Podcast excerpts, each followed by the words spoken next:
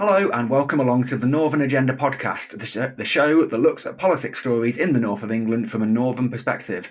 I'm Rob Parsons, a journalist based in Leeds. I follow the ups and downs of politics from our big cities to our rural shires and everywhere in between, and I write it all up for a daily newsletter called the Northern Agenda.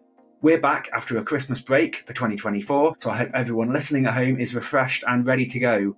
It only seems right to kick off the year with a look ahead to some of the stories we're going to be talking about in Northern politics for the next 12 months. The impending general election, which we know will happen sometime in the next year, will surely loom large over political debate in our region. But there are a host of fascinating subplots across the north that will make headlines of their own and potentially play a part in deciding who gets the keys to number 10.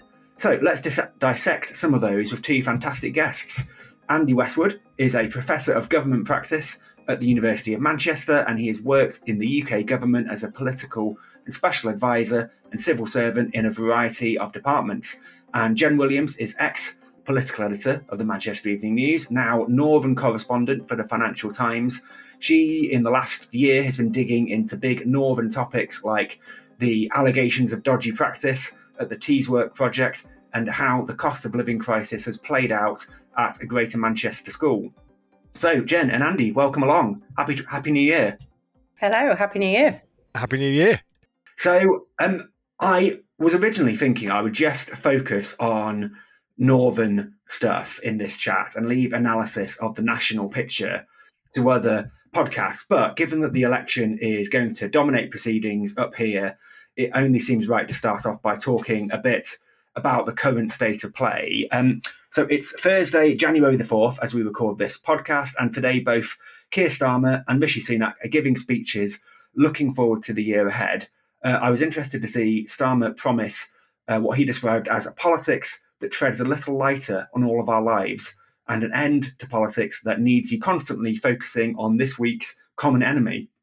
It'd be interesting to see what he means by that. But Obviously, the Tories go into this election defending a big swathe of seats in the north of England. They won in 2019 in places that were previously Labour strongholds, but that seems a lifetime ago now. Is there any prospect, Andy, do you think, of the Tories holding on to places like Bishop Auckland and Redcar when we go to the polls this time round? Well, it doesn't look like it at the moment. And if you if you look at kind of the, the polls that have been done uh, lo- locally in those places and across across the north, uh, as well as nationally, then the kind of uh, the Tories are a, are, are, a long, long way behind and have been for a, a good period of time now. So it's it's looking pretty bleak for for them. And um, uh, perhaps not unsurprisingly, a lot a lot of the uh, MPs that were elected in 2019 have already decided to stand down and not contest that election. So you know we're also looking at a whole swathe of new candidates uh, from the Conservatives kind of being fielded in those places. But the um, the relationship between kind of what happens in the general election and, and what happens uh, in the local and mayoral elections that, that are definitely happening in May will also be fascinating, not least because they'll give us a bit of an idea of of how the votes are going to uh, are going to kind of go to to different parties when um, when those elections happen in May. And of course, the other reason that they're, they're connected is that is that both both elections are going to feature quite a lot of the same issues. Um, so, you know, we'll not just get kind of a road testing of the way that people are going to vote, but we're also going to get a road testing of some of the, the particular political issues that um, the different parties think are going to be the most important um, um when the general election comes along. Yeah, no, that's definitely true. I mean, I guess what I, I, have heard said is that in 2019, on the doorstep in northern constituencies, the big factors that won the election for the Conservatives were Brexit, uh, Boris Johnson and his uh, appeal, and Jeremy Corbyn and his lack of appeal to Northern voters. Obviously, none of those factors now exist. Levelling up, which I guess was the other thing that was sort of uh, suggested as a bit of a election winner for the Conservatives, that uh, I think it's fair to say hasn't really happened in the way that uh, people would have hoped. So Jen, what what do you think are going to be the big battlegrounds on which uh, the main parties try and woo northern voters? Will it, will it be a similar similar stuff to 2019, or, or, or, are we talking different things this time around? Well, I think you're right. I mean, uh, Brexit is not really uh, in the picture as a, an issue this time around, and it, you know, it's not something that's been coming up on the doorstep as far as I'm, as far as I've heard. I think, uh, as you say, a lot of those factors, or those three main factors that were present in the 2019 election, just aren't in play this time, and I think right you know, I think you can kind of over distinguish between northern seats and the rest of the country in some respects.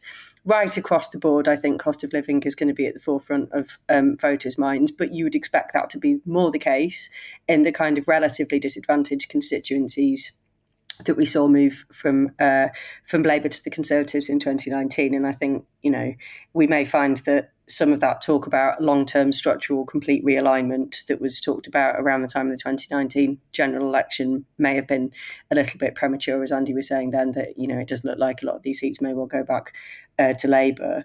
Um, I think the economy is going to be absolutely front and centre. I think what you saw in 2019 was a very deliberate strategy on the part of Boris Johnson to work out what would play best among this new coalition of um, voters that they had in leave leaning constituencies in the North and the Midlands that didn't like Jeremy Corbyn. And the answer was to lean left on the economy and to talk about much more kind of interventionist type stuff than you would normally expect a Conservative Prime Minister to be talking about. So, you know, investment in services, building hospitals, um, and this kind of very explicit, if at the same time vague, levelling up agenda.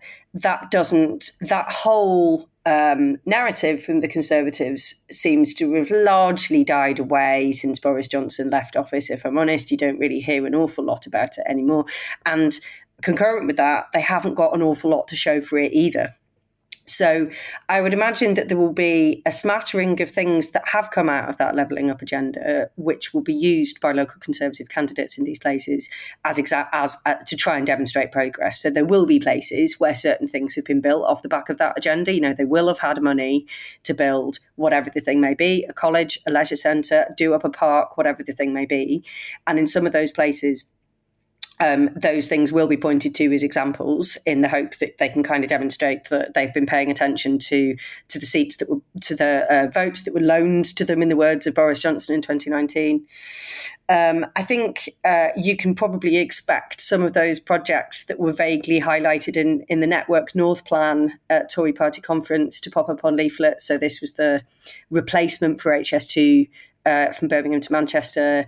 That has then resulted in, you know, a, a, a series of s- somewhat vague uh, promises uh, for localised transport schemes in the north of the Midlands. But you can already see people like Ben Houchen, the mayor of Tees Valley, very much embracing that opportunity to say, hey, you know, look at all of these different transport schemes that I'm going to be able to deliver for you because I successfully said to the government, you don't want to build that over there to Manchester.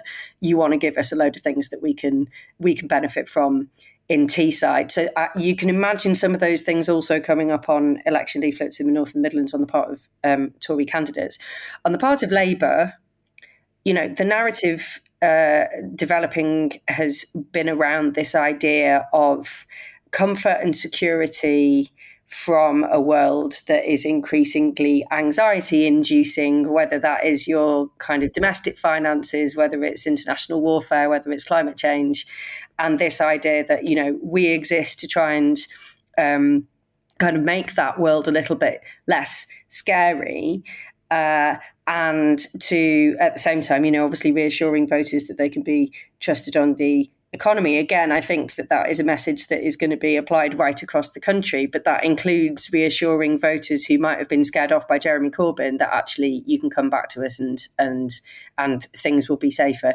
And it does also tie into that kind of um, co-opting of the take back control phrase that Labour has been periodically reviving to talk about uh, actually, you know, we're going to apply this to things like more localised power and more power over your own lives and more sense that everything is a bit scary, but we're going to help you feel as though you're in control of things. It's interesting you mention uh, the sort of levelling up schemes that will likely feature on election uh, leaflets come in, in the next few months. I think one of the areas in which that will undoubtedly happen is uh, Blackpool South, uh, which I think it's probably fair to say I haven't done, run the figures on this. It's probably got more in the way of direct levelling up funding going into Blackpool than anywhere else in the country. There was an interesting uh, newsletter by uh, Paul Waugh, uh, veteran journalist for the i newspaper, who said that levelling up promises made to Blackpool hadn't been made. And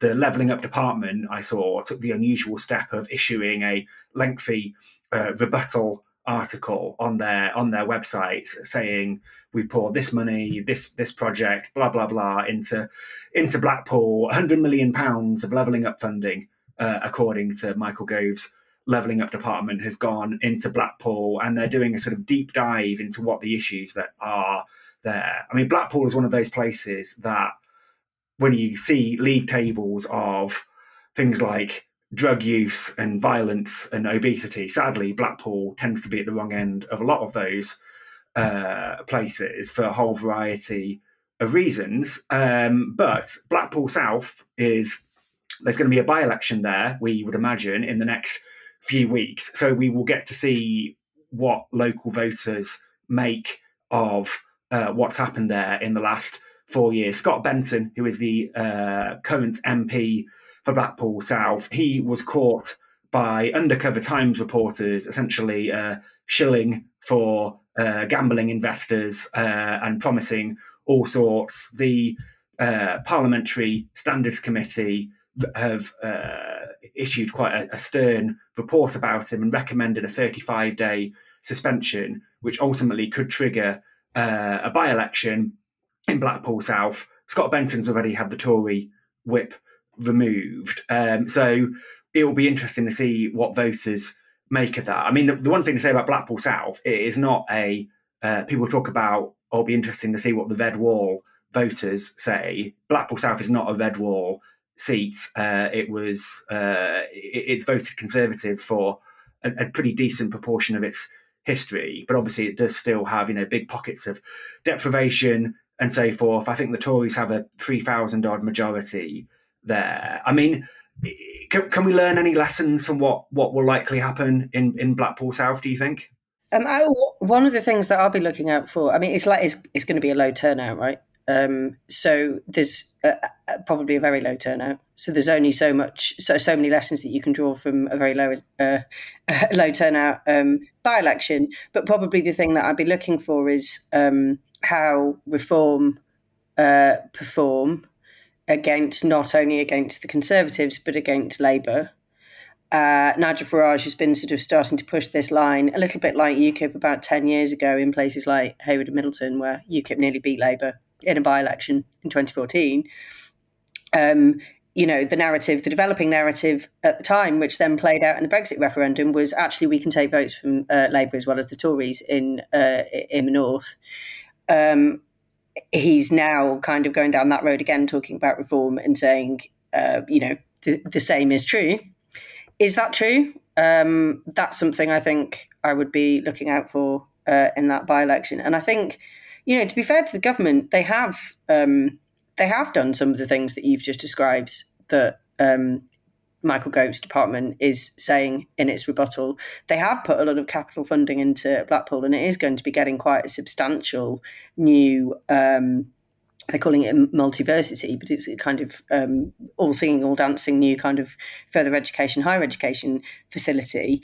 And they have been doing a deep dive more recently on what's needed in order to turn things round in Blackpool, although that is kind of somewhat belated. But if at the forefront of people's minds is the cost of living and a general sense of decline, then I would question whether or not any of those things are really going to be what what what does what what helps them hold on. It's interesting you mentioned the Reform Party. They had a big press conference this this week where they very firmly parked their tanks on the Tory lawn and said they're going to be standing candidates in in a lot of Tory seats, which you imagine could have a big impact in the north. Just looking back at 2019, uh, the Brexit Party, which you know appeals to, uh, you would imagine, a similar swathe of uh, voters, um, they came quite very close to unseating Dan Jarvis in in Barnsley Central, uh, in Doncaster Central. Uh, their candidate got 7,000 votes, and if all those votes had gone to the Tory, then the Tory would have won that that seat as well. So they, they like you say, reform could be a big a big factor. Um, so just moving on from the general election to, as Andy says, the uh, other elections that we definitely know are going to happen this year, the mayor, mayoral and local elections in May the 2nd. There's going to be a huge, big uh, swathe of different elections. I guess I'm particularly interested in some of the metro mayoral elections, the likes of Andy Burnham in Greater Manchester, uh, Ben Houchen in Teesside, uh, Tracy Brabin in West Yorkshire are all up for re-election, as well as new metro mayors being elected in uh, the northeast and North Yorkshire and York. Um, Andy, are there any you're particularly excited about or particularly paying particular attention to?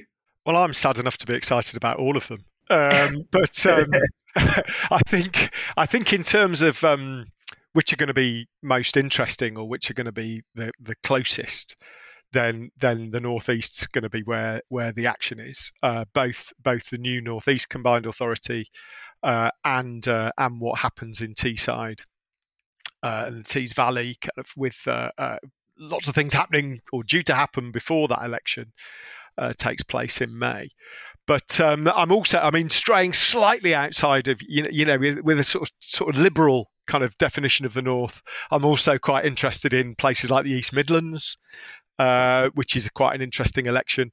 But I think I think going back to um, going back to the the races that you mentioned, I mean, I'd be very very surprised if uh, uh, Andy Burnham, Tracy Brabin, Oliver Coppard aren't kind of uh, um, uh, re-elected. Um, in in in the sort of mayoralties that they currently hold, Steve Rotheram as well. Um, but the obviously the new northeast one will be interesting because the incumbent is now an independent in a slightly different a slightly different kind of geographical patch going from north of Tyne to the whole of the northeast. So we've got that sort of battle between Jamie Driscoll and uh, and the the official Labour candidate who's currently the Police and Crime Commissioner Kim McGuinness, who who I think will probably end up winning that one.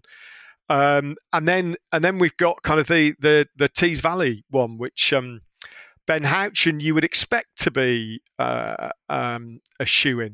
Um, you know, he extended his majority the second time out.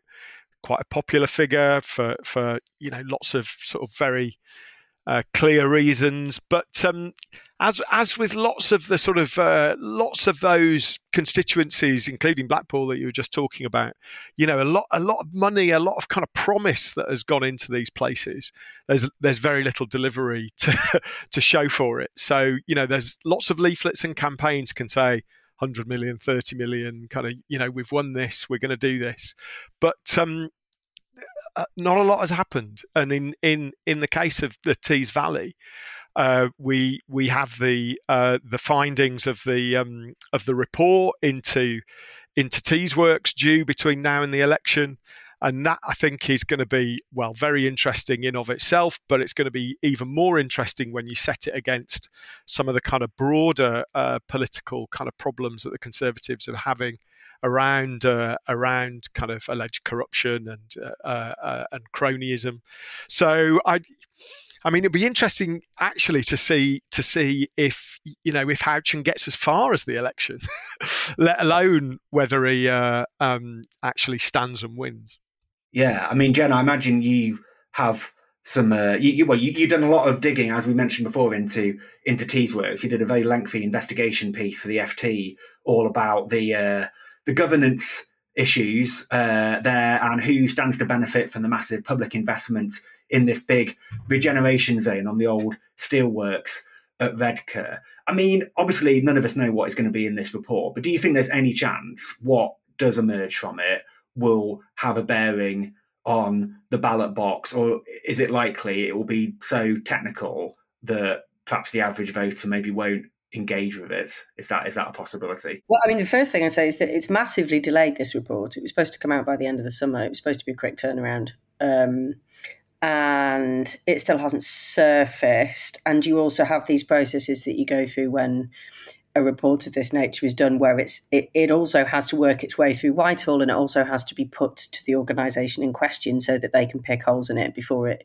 materialises. And I'm just starting to wonder whether or not we conveniently get to the purdah period ahead of the mayoral elections and it still hasn't surfaced, and then it can't be released because we're in the purdah.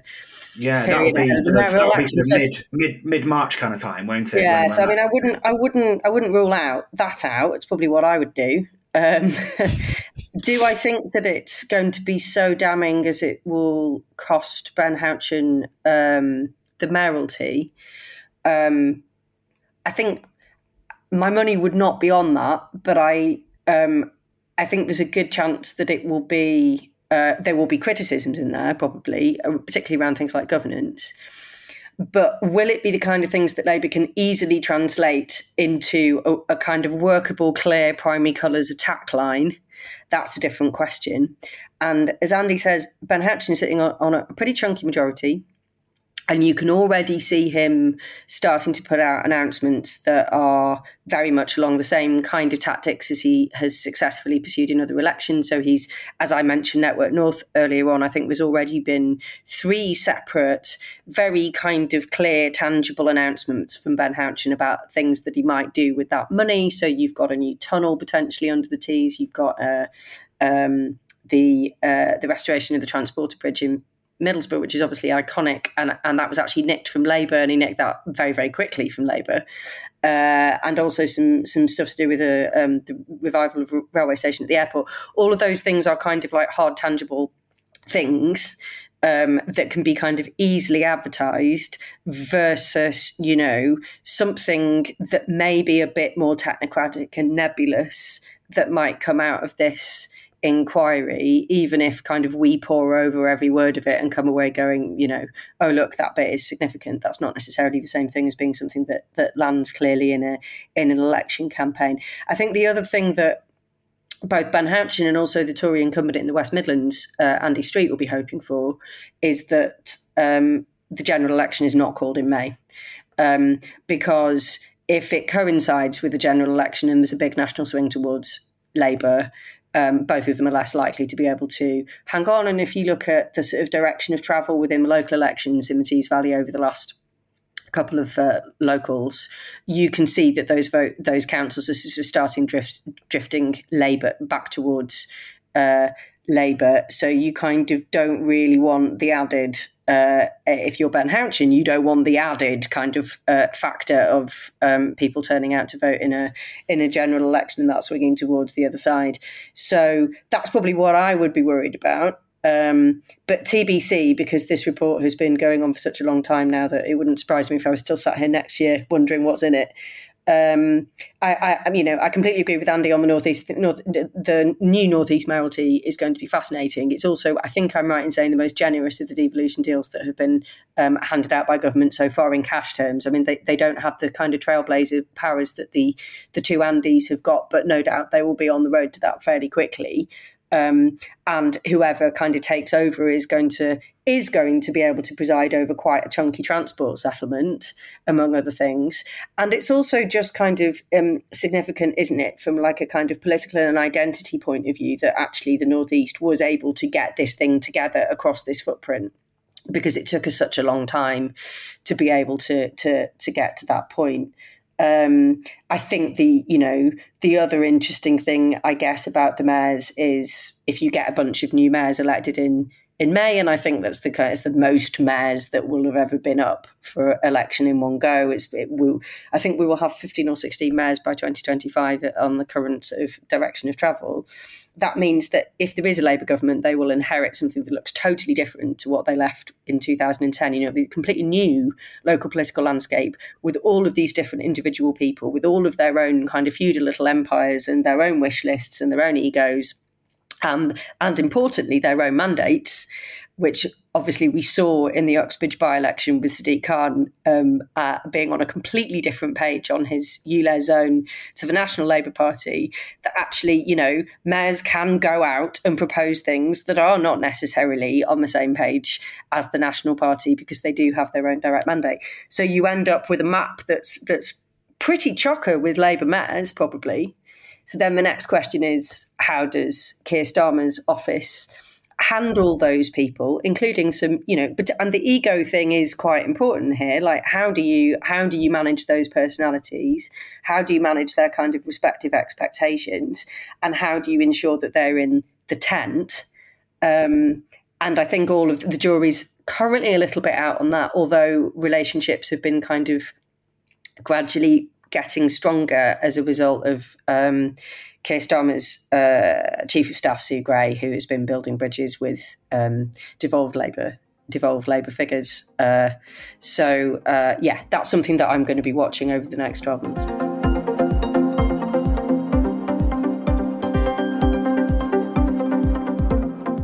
The um, one uh, other mayor mayoral contest I would just mention, uh, probably the exception to the rule in that it's likely to yield a conservative mayor, as in a North Yorkshire and York, uh, which is I think is kind of a, almost an exception because it is a largely rural patch. Like it's lots of it's, you know it's the Dales, it's the moors, uh, it, it's lots of small little hamlets and market towns, uh, and it looks like the the the, the strong favourite there is a conservative councillor called Keane Duncan, who I think will be he's only 29 years old, so he will be the youngest metro mayor in the country uh, when if, if and when he is elected in May. And if Ben Houchen does hang around, if he's still there, it would be obviously that would be an adjoining territory to his, uh, and it'd be interesting to see the sort of correlate the the inter interplay between those two sort of conservative mayors in a in a sea of otherwise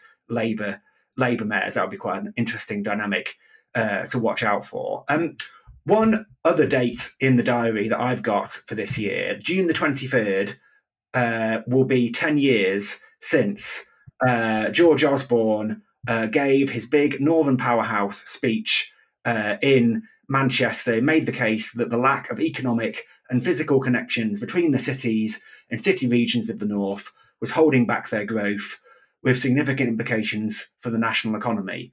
You could argue that's a speech he could just as easily give uh, now. Um, and his solution was to create a northern powerhouse, which is not one city, but a collection of northern cities sufficiently close to each other that they can take on the world.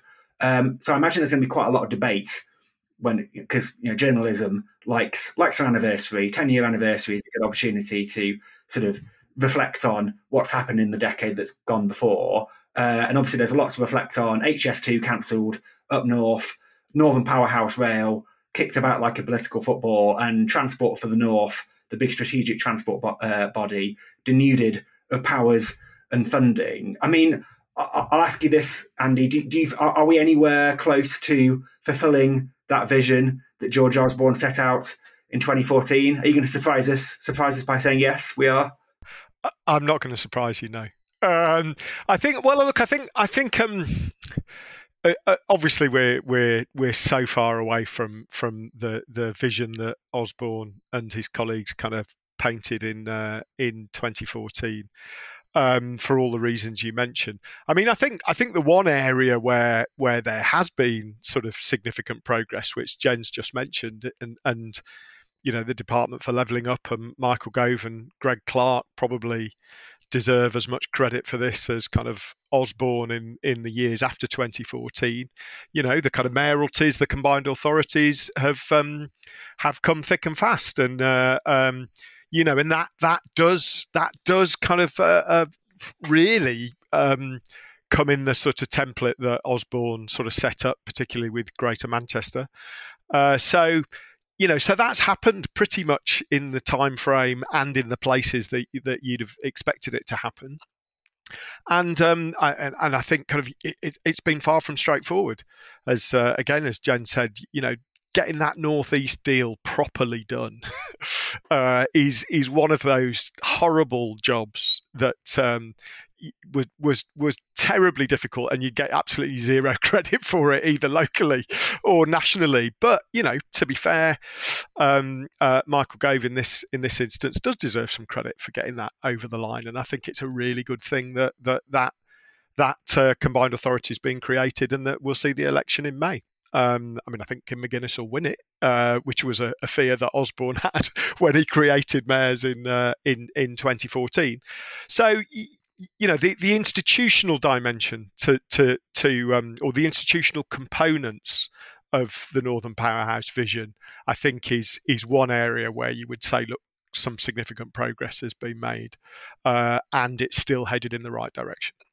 Almost everything else um, hasn't happened, whether it's transport, uh, the kind of respective economies in these cities, the respective kind of economy across the whole of the region, uh, education, kind of innovation, are you know, list the policy areas where uh, uh, progress was expected to be made over the decade we've just gone through, and and the vision has fallen kind of not just short but woefully short and uh, there'll be no shortage of people kind of spelling that out. I think once we uh, get close to June, it may even kind of feature in some of those uh, elections that uh, uh, that we were just discussing. So, you know, I mean, what does what what how, how, do you add all that up? Well, you know, there is some credit. There is some credit for, like I say, for those those institutional. Uh, um, those institutional steps, but um, but for very little else. Yeah, I think it probably, in as much as it lives on, it lives on in the mayoral agenda. Um, in that those, you know, you do now have that caucus of um, of uh, northern figureheads that are able to kind of band together and um, provide a, a, bit of a lobbying voice on behalf of the region, which mean you know, and and that has come as a direct result of the way that George Osborne settled the deal with Greater Manchester ten years ago. I think, yeah, it's probably worth saying that I think George Osborne was a true believer in this agenda. Uh, in as much as if, if you're going to be really clear about what the Northern Powerhouse was supposed to be from a policy point of view, as opposed to just a kind of branding exercise, the idea was to ensure that your labour markets um, across cities that are really not that far away from each other across the north of England um, could pull their potential um, pull their um, capital, and that part of that was going to be realised by taking um, uh, intercity transport links very seriously and actually investing in infrastructure. And it was also a marketing exercise to foreign investors as well. It was uh, people have said to me before that they went on to, when they went on some of these trips to places like China, that this was a concept that actually investors there understood you know, they understood it when they were told here is a kind of uh, a part of England that uh, has got X many million people in it, and it provides this level of potential return on investment, and etc. etc. etc. And um, it would be an interesting kind of counterfactual, uh, and I've often wondered about this whether or not we would have actually ended up with some of the rail links that we were promised 10 years ago ha- had it not been for Brexit, because actually, had George Osborne remained in the Treasury, because I think he did really genuinely believe in this stuff, and I think because he had um, other like minded people advising him who also did, like Howard Bernstein and Jim O'Neill. I suspect some of, you know, and the whole point about um, George Osborne being behind this agenda was that as Chancellor, he was able to railroad it through departments that didn't really want to get involved. The second you lose George Osborne from the Treasury, the agenda just kind of disintegrates, really. And many, and the transport stuff in particular, many, many of those things that were talked about at the time simply not didn't get done or they got done in a very tiny fraction of them got done, or they were so woefully delayed that they're only kind of now really being done now. So I think that kind of eco- like it, there was a kind of economic theory behind it but I think once George Osborne left the government, I'm not sure who the remaining people flying the flag necessarily were, other than maybe people like Greg Clark. But I don't think that they were necessarily senior enough in government to be able to then kind of actually make things happen. And of course, we know that in the last three or four years, there's been that much kind of turmoil and it's been replaced anyway by Boris Johnson's levelling up agenda, which had a very different focus and a very different set of prior. Uh, uh it had a it actually had a different aim in mind. It was a very very political strategy, um, and so you know what you end up with is that kind of agenda as i say only really living on through the existence of mayors the one thing i would say you know i wouldn't i wouldn't say that there's been no other outcome from it whatsoever. But what's quite difficult, if you look at some of the economic um, progress that has been made in Manchester during that period, it's quite hard to extrapolate what was the result of um, stuff that local leaders would have been doing anyway with or without the existence of a devolution deal and a mayor, and how much of it was the result of what came through in 2014. But one good example of something that you can kind of tie to that devolution deal is the skyscrapers, because the, these great big new skyscrapers that have been built in the city centre over the last few years essentially came about because a Greater Manchester received a kind of recyclable housing fund from the government as part of its deal. And that money was then put straight into making some of those city centre sites viable for developers to come in and build very big, tall blocks of flats, which of course are extremely visible, completely unmissable now if you go into the city centre. Um, would that have happened anyway without that devolution deal? We'll obviously never know, but it is an example of a thing that did come out of what Greater Manchester were given by George Osborne back then we'll round off uh, our discussion with uh, see if we can make any kind of other predictions about what might happen in 2024, even if it's just when you think the general election will be. I'll, venture a prediction to start, which is that I think sadly we will see a big northern local authority uh, go effectively go bust this year. We've seen obviously Nottingham and Birmingham, amongst others, last year uh, declare a Section 114 notice, which is basically where they've they've run out of money, they've got no way of balancing their books, and they have to get government commissioners in to help, and they have to basically stop all but the most essential spending and introduce swinging cuts. There's quite a few other authorities around the country uh, that are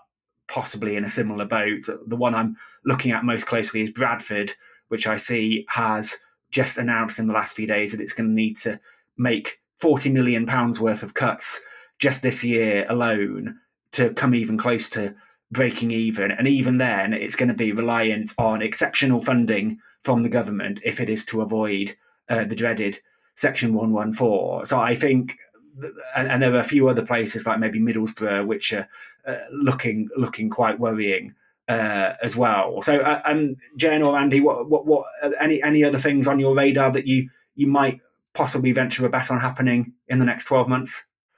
Well, shall I? Shall I start? I mean, I think I think you know, looking at looking at the um, experience in local government across across England, it, it's I think it's a fairly safe bet that uh, that that some councils are going to struggle in the north, whether whether it gets as far as uh, uh, issuing issuing the kind of uh, section uh, 114 and, and kind of uh, effective bankruptcy is, is is another matter, but they're certainly they're going to struggle.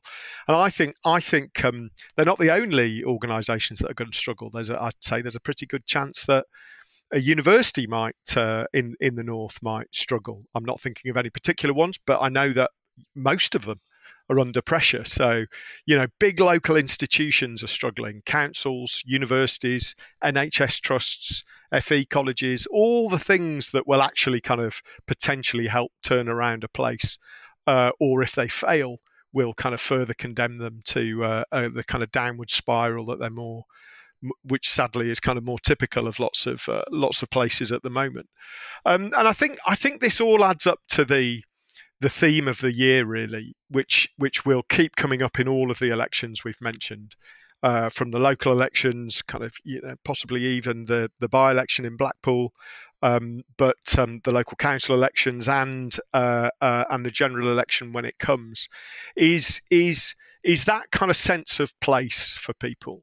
It's it's how the economy is functioning, not in an abstract way. It's how the econ- the economy feels locally does it feel like it's better? How do kind of people's perceptions of the economy, people's experience of the economy feel? And and that applies to kind of public services. Are they kind of any good? Can you rely on them? Are they falling over? Uh, it obviously also applies to people's earnings, their jobs, their job security. Um, so so it's it's deeply personalised kind of experience of the places that that, that people live in, and um, and and you know if councils are falling over, which which they almost certainly will and big institutions like universities or NHS trusts are, are falling over too, then you, you know all of that adds to that that sense that that things aren't working in that place anymore.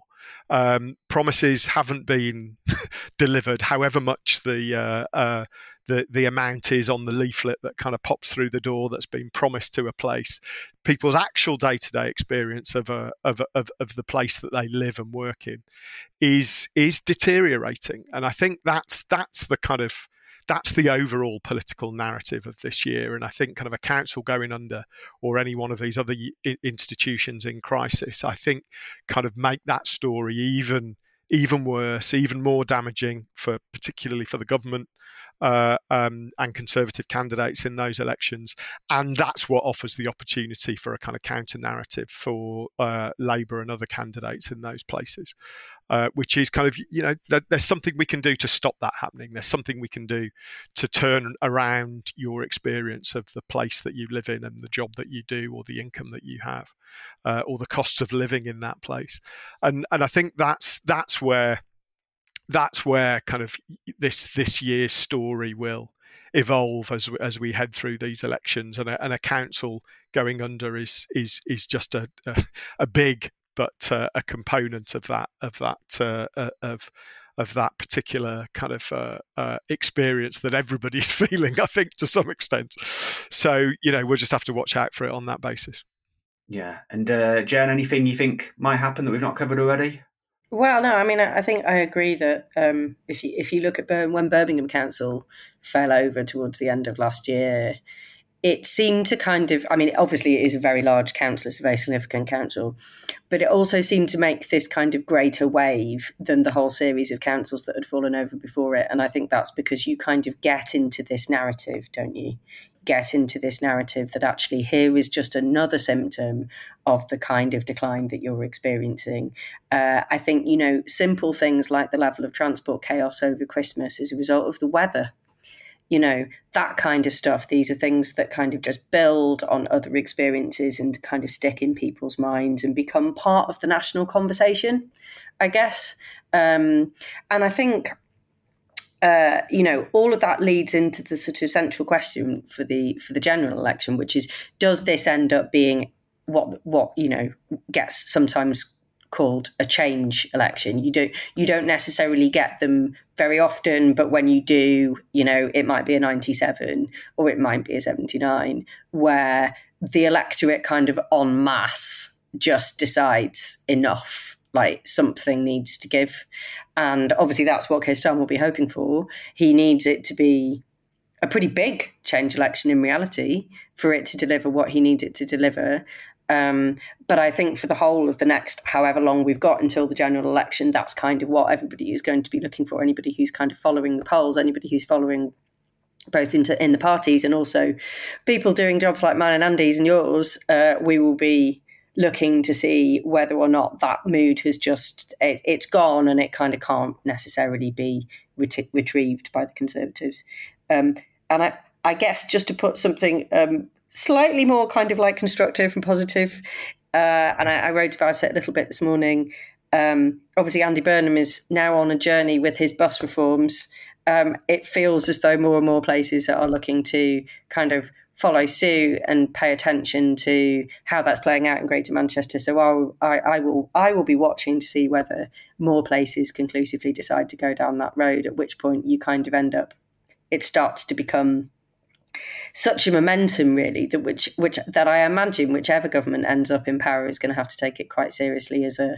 uh, as a as a premise, you know, and um, you know do you over time is this the year that you start to move towards a different status quo for this stuff outside of london and um, maybe finally some kind of coherent change to the public transport system that most people rely on yeah i, I saw in uh, andy burnham's new year message as well as uh, continuing to sort of do the, the bus reforms that have seen the local buses taken into public hands. He wants to uh, tackle the thorny issues of uh, housing uh, and the sort of very poor housing that many people in Greater Manchester are forced to endure, and the uh, education system that sort of means that lots of people are deprived of uh, who, who don't want to go to university are deprived of the best opportunities. And yeah, maybe like you say, if he is able to succeed in those ventures, perhaps 2024 will be the year